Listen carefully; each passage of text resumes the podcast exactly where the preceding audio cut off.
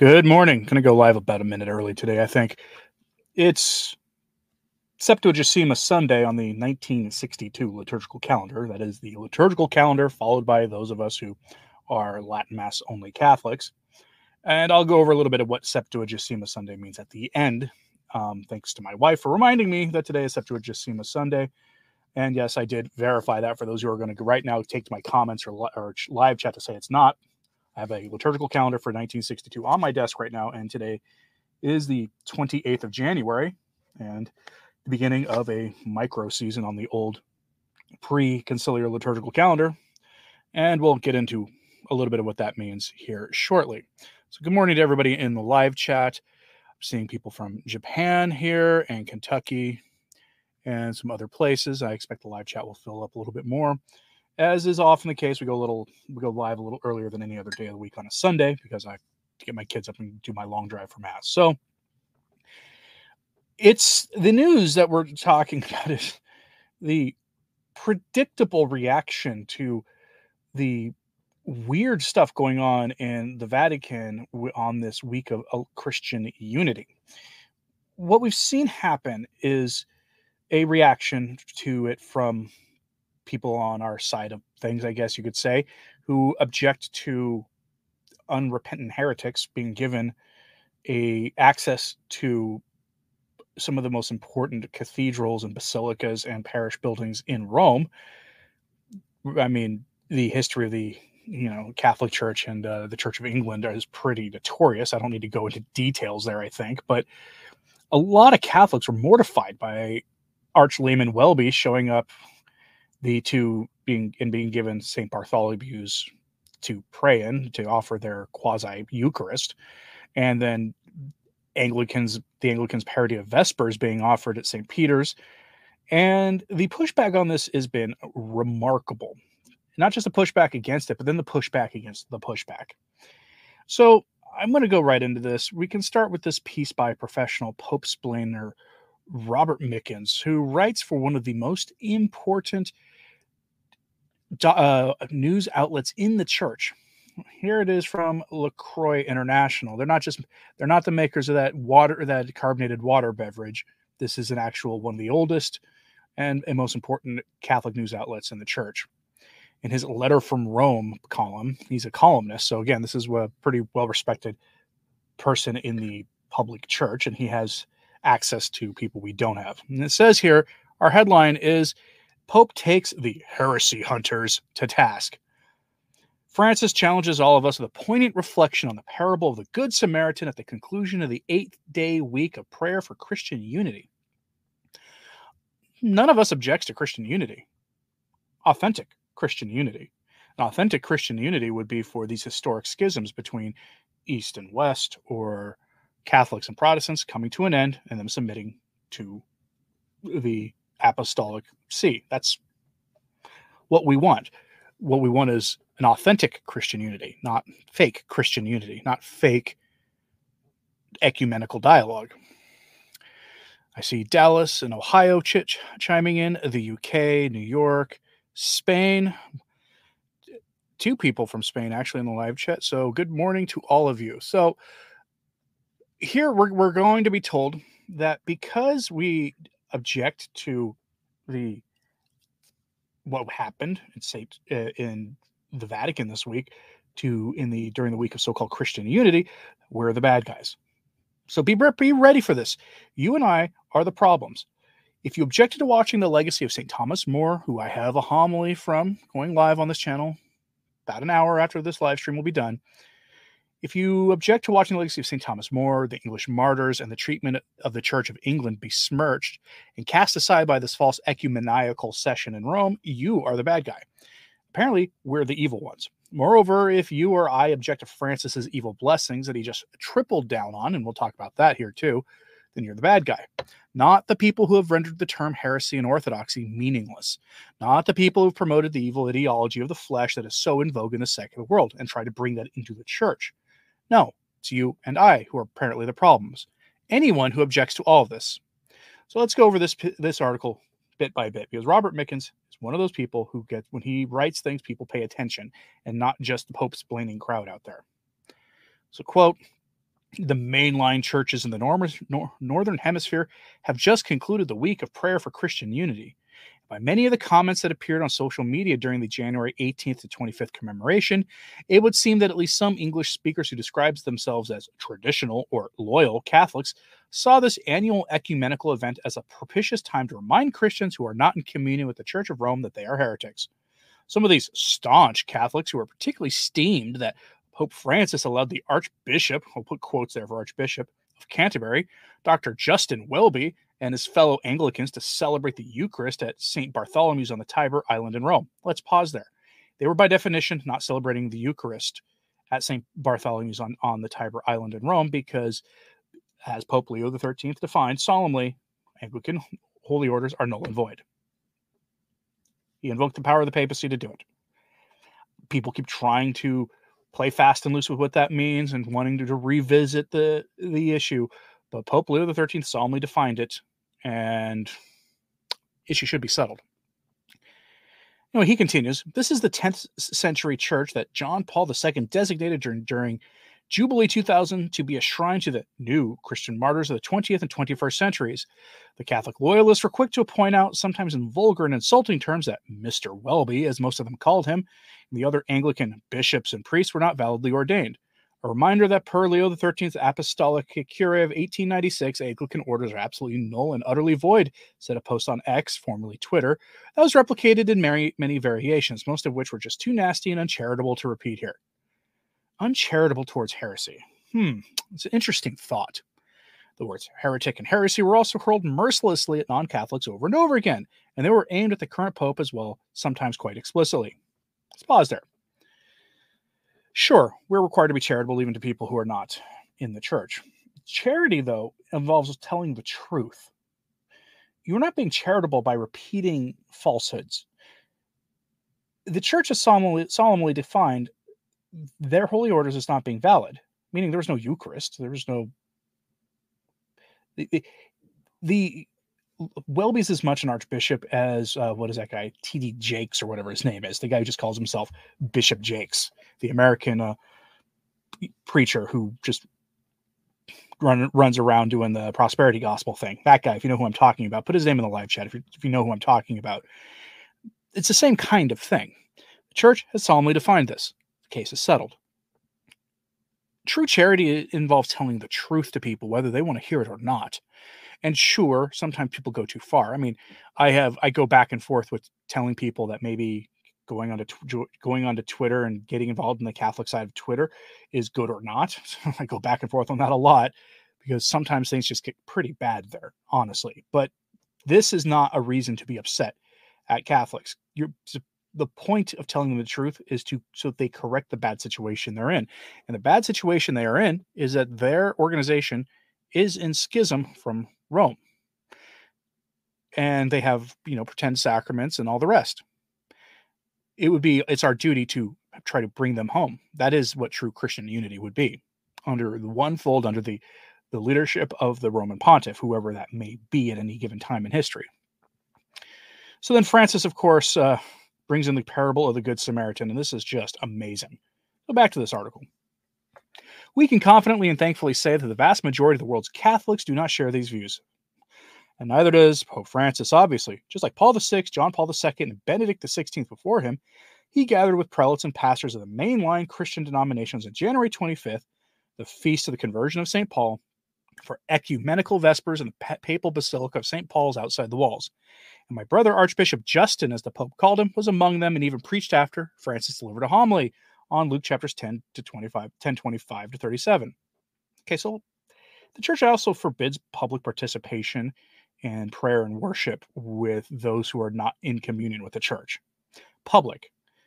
Private things are a bit different, you know, saying grace at your meals or whatever the church is kind of that. But even then, you're always told to sort of, there's a limit. Like going to a wedding is a one of those kind of like things you'll hear different from traditional sources you'll hear different kinds of things to you know responses to that question but you know grace over meals and that kind of thing is one thing but if you're you're not generally supposed to have to do public acts of worship with those not in communion with the church and here we have you know Robert Mickens is doing the work of traditionalists by reminding him that this is not a new problem under Francis.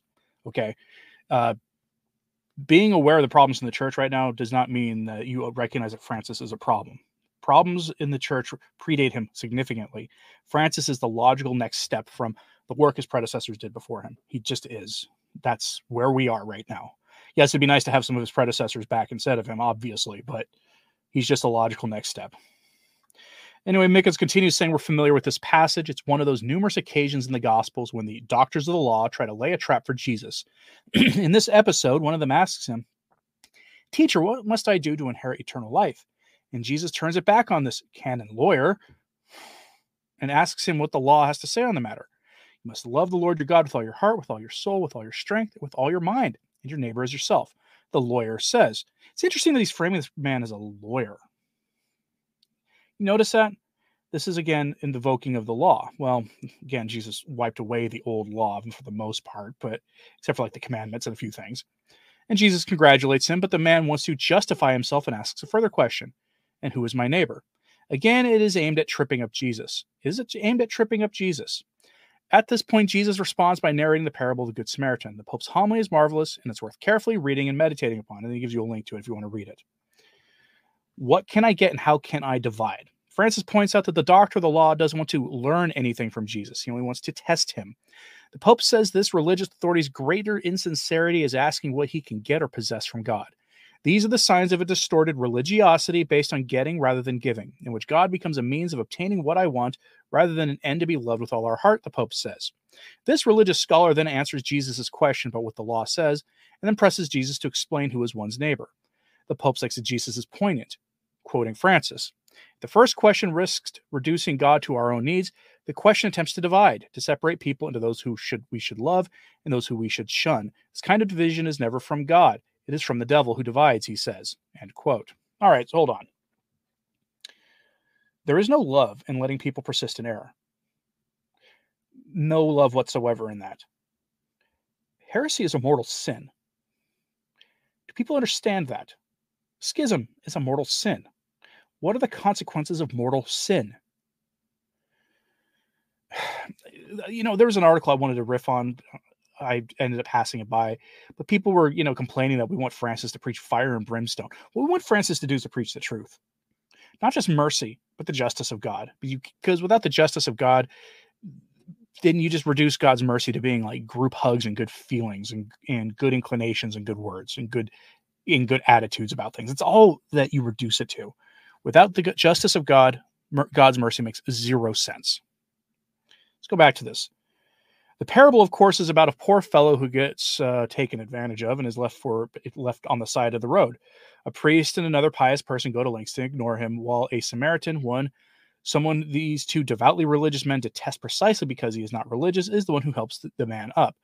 People who failed to do good, who proved callous, were the priest and the Levite, who were more concerned with respecting their religious traditions than with coming to the aid of a suffering person, the Pope said. The one who demonstrates what it means to be a neighbor is instead a heretic, a Samaritan.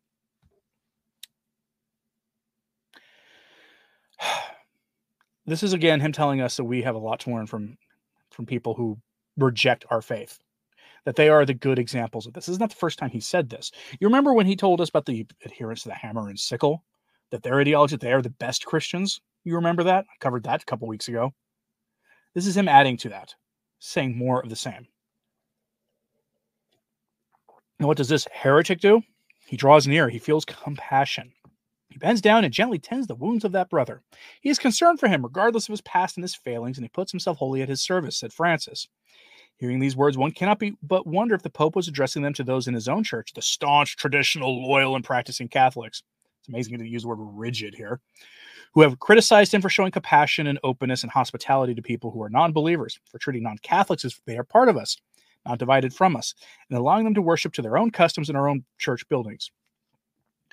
Our problem is that they, there's no call to conversion. Souls are on the line. Do you believe that salvation is only found in the church or not? It's a dogma of the faith.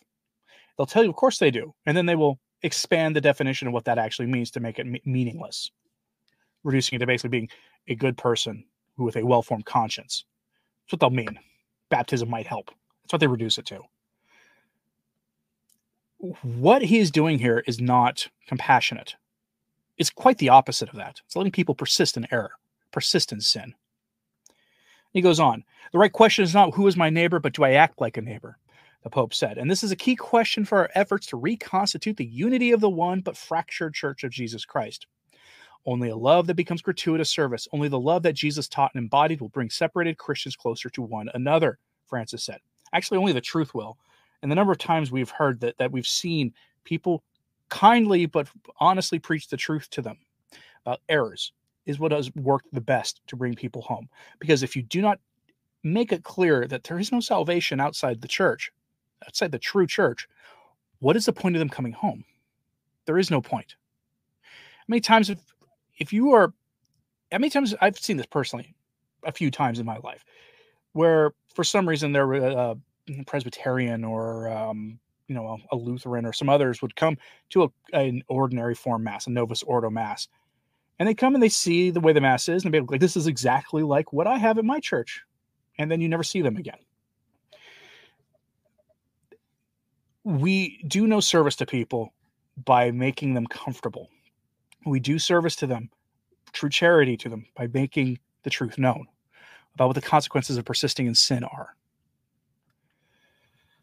Once again, one asked what kind of love in concrete terms. The Pope responded on the final day of the octave for Christian unity with these words Only that love which does not appeal to the past in order to remain aloof or to point to a fin- point a finger, only that love which in God's name puts our brothers and sisters before the ironclad defense of our own religious structures. Only that love will unite us. First, our brothers and sisters, then the structures.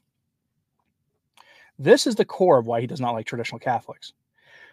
He believes in sacrificing the truth for brotherhood, for unity. That, that there is no real truth. This he is the biggest proponent of a kind of relativism, the most insidious kind of relativism, the relativism of theology. The this idea that you can that you know as bishop barron famously told somebody on the internet for the whole world to watch causing great scandal that our lord is the privileged way. This is that theology.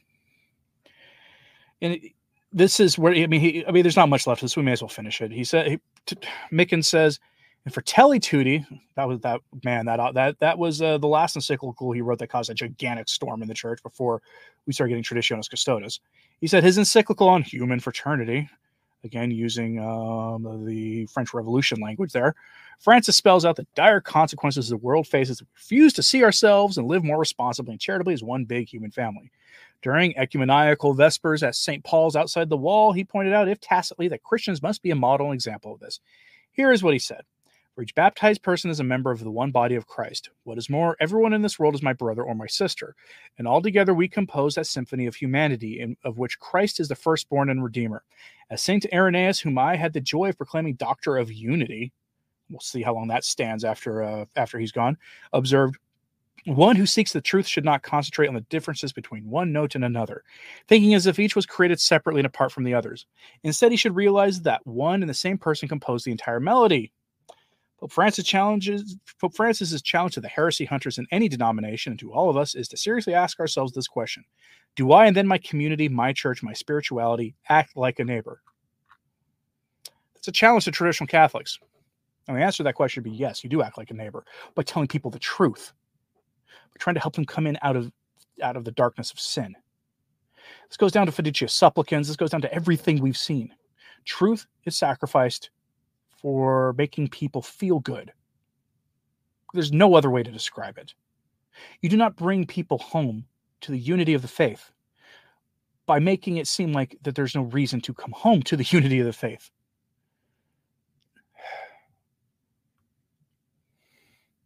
Thank you for the super chat, Joe. Um, what is religiously? well, I when I don't know what they mean by that word when uh, if they're not talking about you know an integrity to the faith. I don't know what they're talking about there.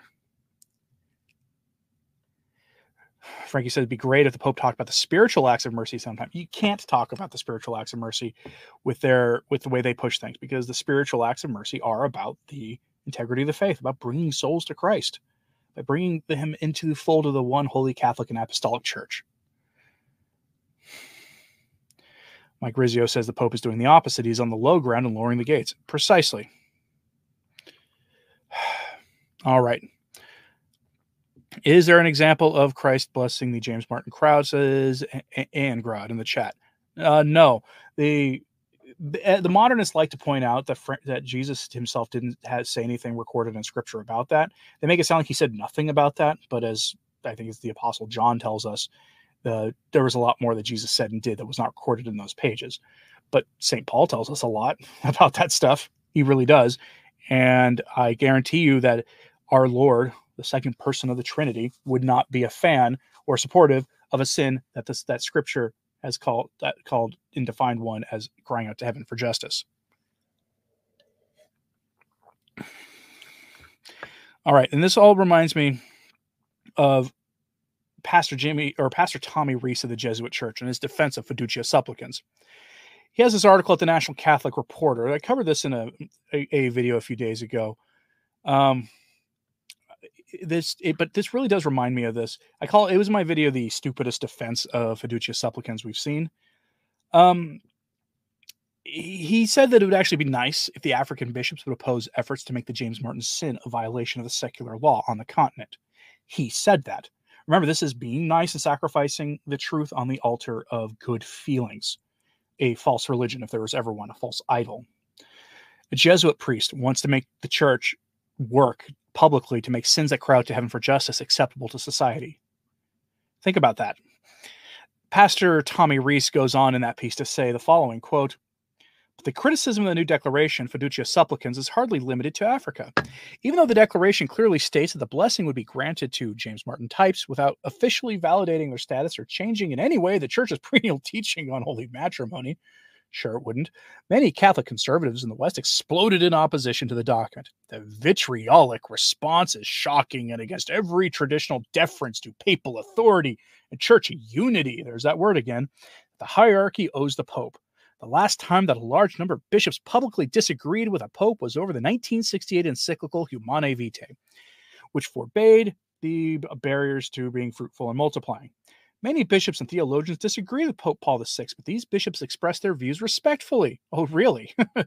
Unlike the bishops disagreeing with Francis, and urged couples to read the encyclical and then follow their consciences most American couples follow their consciences rather than the Pope. You know, that's an interesting way he has of defending fiducia supplicans by showing that most uh, that most people in the West ignored the orthodox teachings of the church and went their own way, which is weird way to defend fiducia supplicans, which goes against the orthodox teachings of the church and goes Francis's way. Today, very few American Catholic women completely abstain from the use of those devices in their fertile years. These liberal Catholics were called cafeteria Catholics by their critics because they picked and chose which papal teachings they would follow. Nowadays, conservatives who pride themselves on their loyalty to Popes John Paul II and Benedict XVI and castigated progressives when they disagreed with the popes have become cafeteria Catholics, only worse. Not only do they pick and choose which of Francis's teachings to support, they criticize him loudly and disrespectfully. There is no indication that Jesus was as obsessed with people's private parts, private lives as modern Christians seem to be. Some theologians blame this on St. Augustine, whose issues of the flesh influenced his theology. Others point to the influence of the Stoics on Christian moral theology. Still others blame the fact that the church is run by celibate clergy. End quote.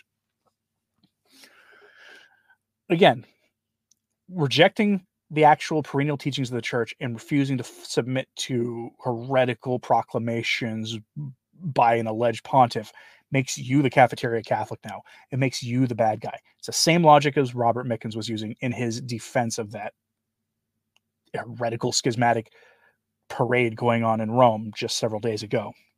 These two issues, the open heresy at St. Bartholomew's and later at St. Peter's with their parody of Vespers and the James Martin sin, these two issues, and specifically their defense by those who should know better, says a lot more about those who defend these issues than they do about those who object to them. Those who defend heresy reveal themselves to, at the very least, not care one bit about the fundamentals of the Catholic faith, the integrity of the faith, or about being in continuity with what came in the church before. That's at the very least. Some of you, I'm sure, would say it all, but shows them to be fellow travelers with heresy, that they are themselves heretics. Now, as for the James Martin sin, it's worth noting that the, that those most focused on promoting that sin and acceptance in the church are often suspected of being in the grips of that sin themselves, with identifying on a fundamental and very personal level with that sin, and they just keep it under wraps.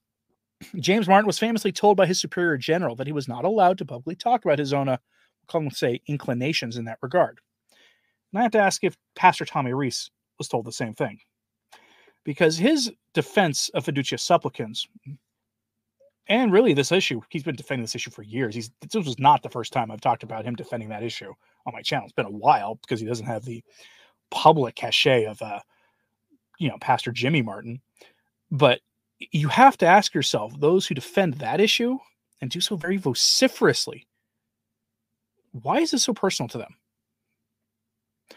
why is it such a person that so personal to them when scripture makes it very very clear that the magisterium of the church has made this very very clear why is this so personal to them and why do they call us the cafeteria catholics for objecting to the positive of the faith being rejected it was those who, who rejected the church's moral teachings that go back to the first century on the Humanae Vitae issue. That were the cafeteria Catholics. Let's now let's shift briefly to some better news, actually, because here we have what I would call um, something from a different. This is a from a different Bishop Fernandez. This is not from the bad Fernandez, not from the Fernandez who's in charge of deconstructing the the doctrine of the faith. This is Monsignor Demetrio Fernandez, and he gives a he actually gave a homily about the devil, which is fantastic. I wish I wish we had more of that. No, you know we don't have to have it all the time. You, you know, focusing on the love of Christ and how the sacraments can help us be free of sin and all that is probably better than all the time. But we should be hearing this stuff on a regular basis and so it's always so whenever you're if your priest usually gives positive or just teaching homilies, but when he does eventually periodically give you the you know four last things homily, the, the homilies about the about the reality of the devil and evil, thank him after mass. Do that, even if it's quietly. You know, don't bring attention to yourselves, because oftentimes those homilies get a lot of pushback from them. You know, here's what he had to say. This is uh, from Info Vaticana. In our days, there are those who allow themselves the luxury of denying the existence of the devil. He is the Bishop of Cordoba in Mexico. Now, I could not find the full text of this. I would have recorded it for you with the text on screen if I could. The um, I, I looked for the Diocese of Cordoba website and I found it, but I could not find his pastoral letters on there. Not all websites in the church are built as well as, say, Chicago's got a great website, despite who's running that diocese. You know, as an example, as a counterexample. So let's talk about this very briefly.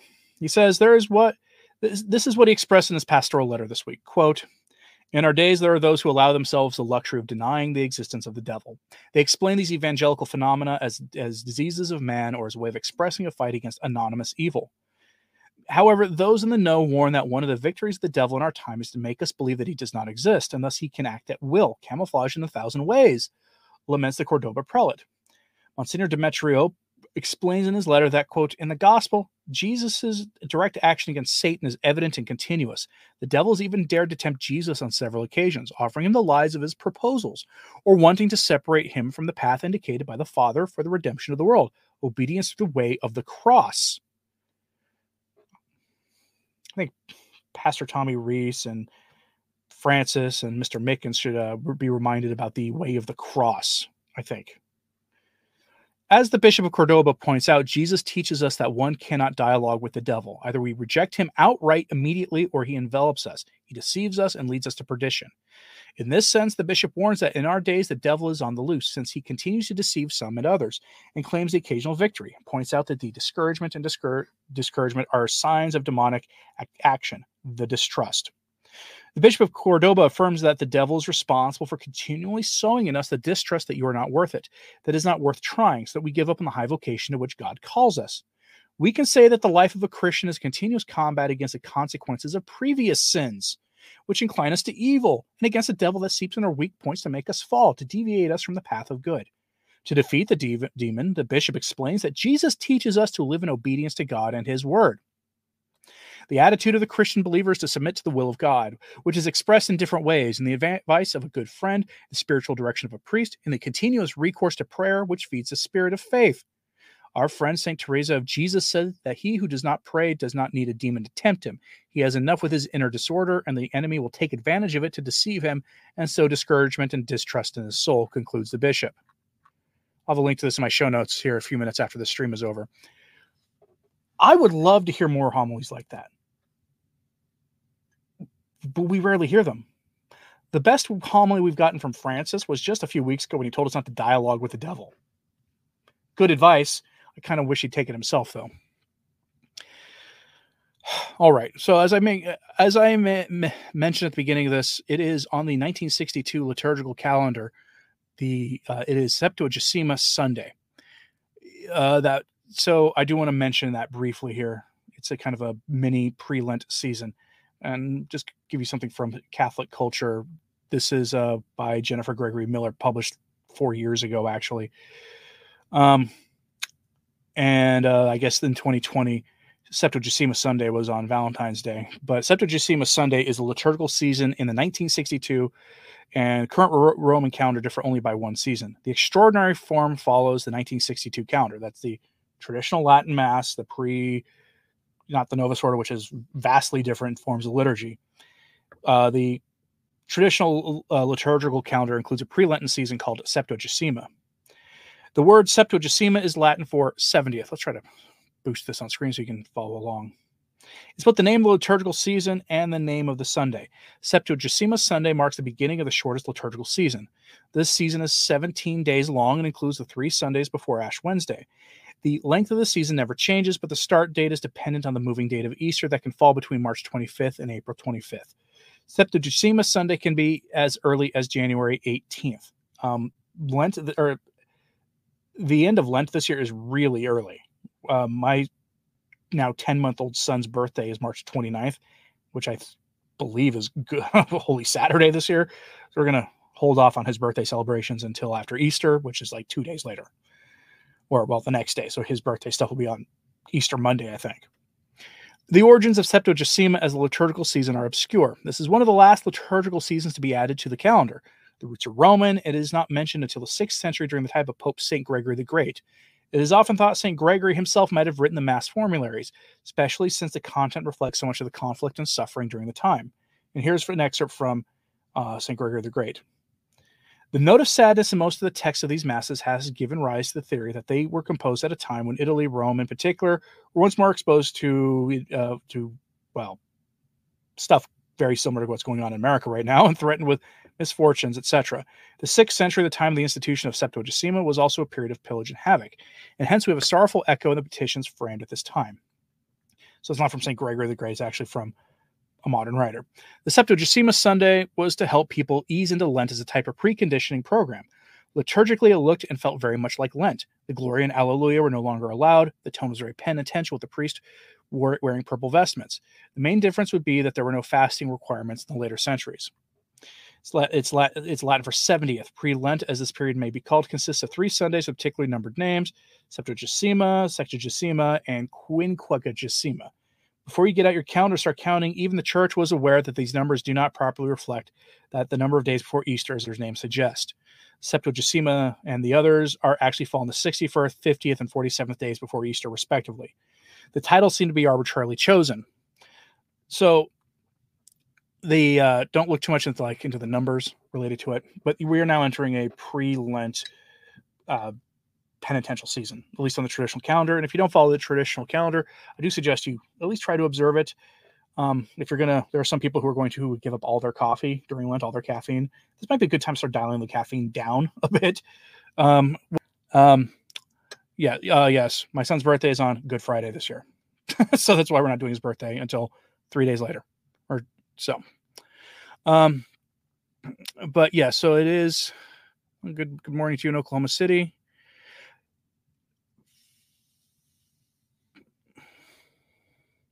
Philip Webb, in reference to our previous story, says Cordoba area has three TLMs, including a small church. Pius V, most of Spain is not too friendly to the TLM. Um, I think there's a two Cordoba dioceses. I'm pretty sure this is a that uh, I was referencing the bishop of Cordoba in Mexico. But I might be wrong about that because I'm pretty sure that's actually Spanish. He's got a Spanish flag in the picture on that article with him. I might be wrong. Uh, let me know in the chat if he's from Spain or Mexico because I, when trying to find this document, I found two different Cordoba dioceses. Are there any final thoughts in the chat? Because it is getting close to the time where I got to start getting my family ready for Mass. If you have thoughts now, we'll bring them to my attention, any questions or whatnot, and we will get to them. The rosary is a place. It, it is a, well, I mean, it does. If you're praying the rosary properly, will take you out of your place around you, but uh, it's easy to get distracted praying the rosary. I'm guilty of it as much as anybody else. Um, let's see.